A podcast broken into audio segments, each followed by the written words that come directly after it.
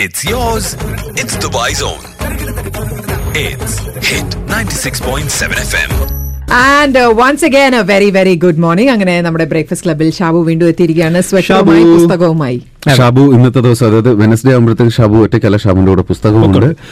കഴിഞ്ഞ ആഴ്ച- കനമുള്ള ആ പുസ്തകമാണ് കഴിഞ്ഞ ആഴ്ച നമ്മൾ മിസ് ചെയ്തു ഷാബുന്റെ ബുക്ക് സത്യം സത്യം. മാത്രമല്ല ഈ മഴയത്ത് നമ്മൾ ഏറ്റവും കൂടുതൽ ആഗ്രഹിക്കുന്ന ഒരു കാര്യമാണ് വീട്ടിൽ കിടന്ന് നല്ലോണം ഉറങ്ങുക. കണക്ഷൻ ഉണ്ടെന്ന് ഒരുപാട് ഒരുപാട് ഒരുപാട്.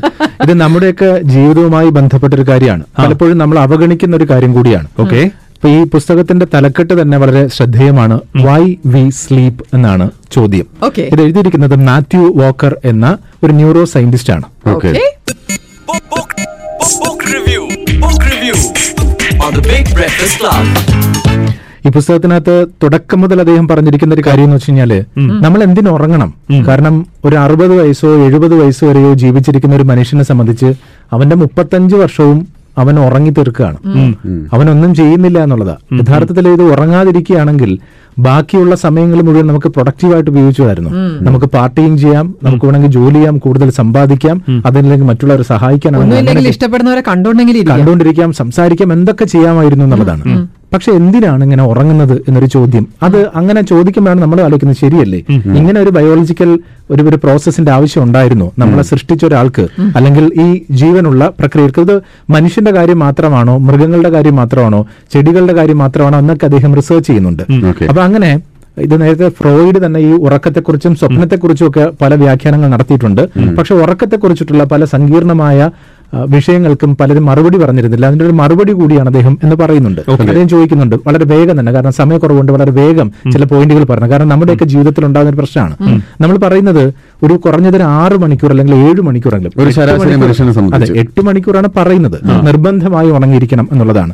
അത് കുഞ്ഞു നാളെ മുതൽ പ്രായമായവർ വരെയും ഈ പറഞ്ഞ ഏഴ് മണിക്കൂർ എട്ട് മണിക്കൂർ എന്നുള്ളതുണ്ട്. പക്ഷെ നമ്മുടെയൊക്കെ ജീവിതത്തിൽ ആറ് മണിക്കൂർ പോലും കിട്ടാതെ വരുന്നുണ്ട്. അപ്പൊ നമ്മൾ വിചാരിക്കും അഞ്ചു മണിക്കൂറൊക്കെ ഉറങ്ങിയാലും പോരെ ഒരു പ്രശ്നമില്ലല്ലോ ഞാൻ വളരെ റിഫ്രഷ്ഡ് ആണെന്ന് വിചാരിക്കും പിന്നെ നമ്മൾ രാവിലെ ഒന്ന് കുറെ കൂടി എനർജി ആവും. നമ്മൾ തന്നെ എത്രയോ പ്രാവശ്യം പറഞ്ഞിട്ടുണ്ട് ചായ കുടിച്ചാൽ ശരിയാവുന്നത്.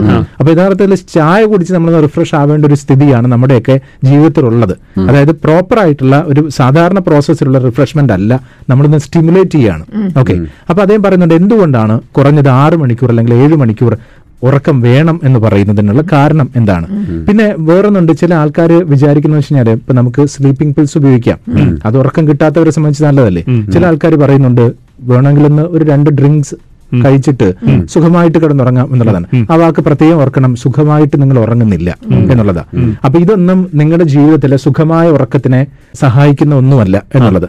ആദ്യം നമുക്ക് അദ്ദേഹം പറയുന്നു എന്തുകൊണ്ടാണ് ആൽക്കഹോളോ അല്ലെങ്കിൽ മറ്റെന്തെങ്കിലുമൊക്കെ ഒരു സ്റ്റിമുലന്റോ ജീവിതത്തിൽ ഉപയോഗിക്കാൻ പാടില്ല ഉറങ്ങുന്നതിന്? അദ്ദേഹം തന്നെ പറയുന്നുണ്ട് സങ്കടം ഉണ്ട് ഇത് പറയാൻ കാരണം കാരണം ഇത് പറഞ്ഞതിന്റെ പേരിൽ ഒരുപാട് ഫാൻ ഫോളോയിങ് എനിക്ക് കുറഞ്ഞു എന്ന് അദ്ദേഹം പറഞ്ഞു. Okay okay okay let's listen Hi, my name is Matt Walker. I am a professor of neuroscience at the University of California, Berkeley, and I am also the author of the book Why We Sleep.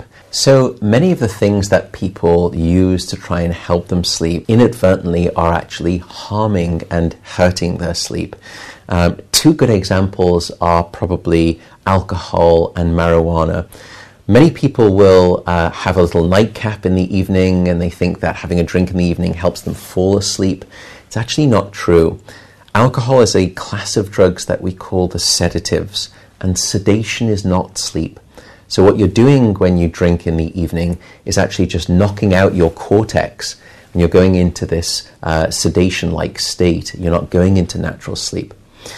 There are two other problems with alcohol, unfortunately, and I'm so sorry to be giving you this bad news, but um, firstly, alcohol will actually litter your sleep with many more awakenings throughout the night.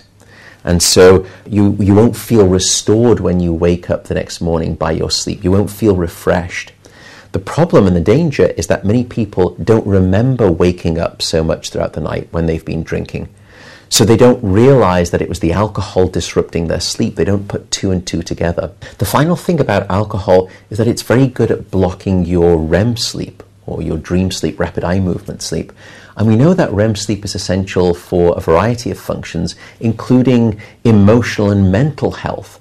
കൃത്യമായി പറയുന്നുണ്ട് അതായത് alcohol കഴിച്ചിട്ട് നമ്മൾ യഥാർത്ഥത്തിൽ സുഖമായി ഉറങ്ങി എന്ന് വിശ്വസിക്കുന്നുണ്ടെങ്കിൽ പോലും അത് സുഖമായ ഉറക്കമല്ല. ഒരു sedation ആണ്. അതെ പല പ്രാവശ്യം നിങ്ങൾ ഉറക്കത്തിൽ ഉണർന്ന് എഴുന്നേൽക്കുന്നുണ്ട്. ഞെട്ടി ഉണരുന്നോ അല്ലെങ്കിൽ ഉറക്കത്തിൽ നിങ്ങൾക്ക് ബോധമില്ലാതെ പിന്നീട് ബോധം തിരിച്ചു വരികയും വീണ്ടും ഉറങ്ങിപ്പോവുകയൊക്കെ ചെയ്യുന്നുണ്ട്. ഇതെല്ലാം ഒരു സ്ലീപ്പ് പാറ്റേൺ എന്ന് പറയുന്നു. നമ്മളിത് പറയുന്ന അതേ അവസരത്തിൽ തന്നെ ഇപ്പൊ ഒട്ടുമിക്ക ഈ സ്പോർട്സ് താരങ്ങൾക്കോ അല്ലെങ്കിൽ വളരെ വലിയ ഹൈ പെയ്ഡ് ആയിട്ടുള്ള സെലിബ്രിറ്റികൾക്കോ ഒക്കെ ഒരു ഒരു- കോച്ച് അല്ലെങ്കിൽ ഒരു അസിസ്റ്റന്റിനോ കൂടെ തന്നെ അവർക്ക് ഒരു സ്ലീപ്പ് തെറാപ്പിസ്റ്റ് ഉണ്ടാവും. അത് കൃത്യമായി ഇത്ര സമയത്ത് ഉറങ്ങുന്നുണ്ടോ അവരുടെ ഉറക്കത്തെ ബാധിക്കാത്ത ഘടകങ്ങൾ. ഇത് അവരുടെ പ്രത്യേകിച്ച് ഇദ്ദേഹം പറയുന്ന ഒരു കാര്യം നമ്മുടെ ഇമ്മ്യൂൺ സിസ്റ്റത്തെ ഏറ്റവും കൂടുതൽ ബാധിക്കുന്ന ഒരു വിഷയമാണ്. ഇതൊന്നും പലപ്പോഴും നമ്മൾ ശ്രദ്ധിക്കാറില്ല എങ്കിൽ പോലും ആറു മണിക്കൂറോ അല്ലെങ്കിൽ അതിൽ താഴെയുള്ള ഉറക്കം എന്ന് പറയുന്നത് ക്യാൻസറിനുള്ള സാധ്യത ഇരട്ടിയാക്കുന്നു എന്നാണ് പറഞ്ഞിരിക്കുന്നത്. രണ്ട് ബ്ലഡ് ഷുഗർ ലെവൽ തടസ്സപ്പെടുത്തുന്നുണ്ട്. അത് ഡയബറ്റീസിലേക്ക് ഡയബറ്റിക്കിലേക്ക് തിരിയുന്നു. എന്തുകൊണ്ട് നമ്മുടെ യു എയിൽ ഇത്തരം ഡയബറ്റിക്കിന്റെ കേസ് വർദ്ധിച്ചിരിക്കുന്നു എന്നുള്ളതിന്റെ ഒരു റീസൺ ഒരു പക്ഷേ ഇത് തന്നെയായിരിക്കും. കാരണം ഉറക്കം കിട്ടുന്നില്ല എന്നുള്ളതാണ്. പിന്നെ വേറൊന്ന് ഈ ഷോർട്ട് സ്ലീപ്പിംഗിന്റെ പ്രശ്നം നമ്മുടെ കൊറോണറി ആർട്ടറികളെ ബ്ലോക്ക് ചെയ്യുന്നുണ്ട്. അത് കാർഡിയോവാസ്കുലർ രോഗത്തിലേക്കോ അല്ലെങ്കിൽ ഒരു സ്ട്രോക്കിലേക്കോ ഒക്കെ നയിക്കുന്നുണ്ട്. പിന്നെ കൺജസ്റ്റീവ് ഹാർട്ട് ഫെയിലിയറിലേക്കൊക്കെ നയിക്കുന്ന പ്രധാനപ്പെട്ട കാരണങ്ങളാണ് വളരെ കുറഞ്ഞ ഉറക്ക സമയം എന്ന് അദ്ദേഹം പറയുന്നുണ്ട് ഇനി സ്വാഭാവികമായിട്ടും ഉള്ളൊരു വിഷയം എന്ന് വെച്ചാൽ നമുക്ക് എങ്ങനെ നമ്മുടെ ഈ ഉറക്കത്തെ സഹായിക്കാം എന്നുള്ളൊരു ചോദ്യം ഉണ്ടാവുമല്ലോ. അതിന് കുറേ ഘടകങ്ങളുണ്ട്. ഒന്നെന്ന് പറയുന്നത് നമ്മുടെ ഇന്നത്തെ ലോകത്ത് നമ്മുടെ ബ്രെയിനിൽ തന്നെ ഓട്ടോമാറ്റിക് ആയിട്ട് ഉള്ള ഒരു ഒരു പ്രോസസ്സ് എന്ന് വെച്ചാൽ പകലിനെയും രാത്രിയെയും തിരിച്ചറിയാനുള്ള ഒരു കഴിവ് രാത്രി ആകുമ്പോഴത്തേക്ക് സ്വാഭാവികമായിട്ട് ഉണ്ടാകുന്ന അതുവരെയുള്ള ക്ഷീണം മനസ്സിലാക്കിക്കൊണ്ട് ഉറക്കത്തിലേക്ക് നയിക്കാനുള്ള ഒരു പ്രവണത പക്ഷെ എന്താ സംഭവിക്കുന്നത് വെച്ച് കഴിഞ്ഞാൽ നമ്മുടെ ഇന്നത്തെ കാലത്ത് ഒരു സ്ക്രീൻ ടൈം വളരെ കൂടുതലാണ് ഉറങ്ങാൻ കിടക്കുന്നതിന് മുമ്പ് പോലും ആ ഒരു സ്ക്രീൻ ടൈം ആ ഒരു ബ്ലൂ ലൈറ്റ് കണ്ടിട്ടായിരിക്കും നമ്മൾ ഉറങ്ങാൻ പോകുന്നത്. ഈ ബ്ലൂ ലൈറ്റ് പലപ്പോഴും നമ്മുടെ ബ്രെയിനിലേക്ക് കൊടുക്കുന്ന ഒരു മെസ്സേജ് എന്ന് പറഞ്ഞാൽ രാത്രി ആയിട്ടില്ല. വെയിറ്റ് ചെയ്തോളൂ. ഇനിയും ഉറങ്ങാനുള്ള സമയമുണ്ട്. അപ്പൊ അത് ഉണ്ടാക്കുന്ന ഒരു പ്രശ്നം. ഇത് ഒരുപാട് ബാച്ചുലർ റൂമുകളിലൊക്കെ ശ്രദ്ധിക്കേണ്ട ഒരു കാര്യമാണ്. അപ്പൊ നമുക്ക് രണ്ടാമത്തെ കാര്യത്തിലേക്ക് കൂടി കിടക്കാം. അദ്ദേഹം പറയുന്ന പ്രധാനപ്പെട്ട പോയിന്റുകൾ So, what happens if you've pulled an all nighter or you've had a short night of sleep? Maybe you went to bed too late uh, and you need to wake up early again. Can you get back that lost sleep? Unfortunately, uh, this is one of those myths. Sleep is not like the bank in the sense that you can't accumulate a debt and then hope to pay it off at a later point in time. And let me give you the evidence that, to make that point very clear. If I were to take an individual and deprive them of a whole night of sleep, eight hours of lost sleep, and then I give them all of the recovery sleep that they want on a second night or a third night, yes, we see that they sleep longer. They try to sleep it off, as it were. But do they get back all of that eight hours that we that they've lost? And the answer is no. Even if we keep measuring them, they never get back that sleep that they lost. So you cannot accumulate a debt and then hope to pay it off at a later point in time. ഇതാണ് ഏറ്റവും പ്രധാനപ്പെട്ട കാര്യം. നമ്മൾ പറയില്ലേ നമ്മുടെ ഈ ഒരു week days മുഴുവനും ജോലി ചെയ്തിട്ട് കിട്ടുന്ന ഒരു സമയം വീക്കെൻഡ് ആയിരിക്കും. പരമാവധി കിടന്നുറങ്ങാം ഇത് കോമ്പൻസേറ്റ് ആവത്തില്ല എന്നുള്ളത്. അദ്ദേഹം പറഞ്ഞത് തന്നെയാണ്. ഇതൊരു ബാങ്കിൽ ഡെപ്പോസിറ്റ് ചെയ്യുന്നത് പോലെയല്ല. ഇന്നലത്തെ ഉറക്കം നാളെയോ മറ്റന്നാളോ നമുക്ക് ചെയ്യാൻ പറ്റില്ല. പക്ഷേ നമുക്ക് കുറച്ച് നമ്മുടെ ടയേർഡ്നെസ് മാറ്റാൻ വേണ്ടിയിട്ട് അത് ഉപകരിക്കും എന്നുള്ളത്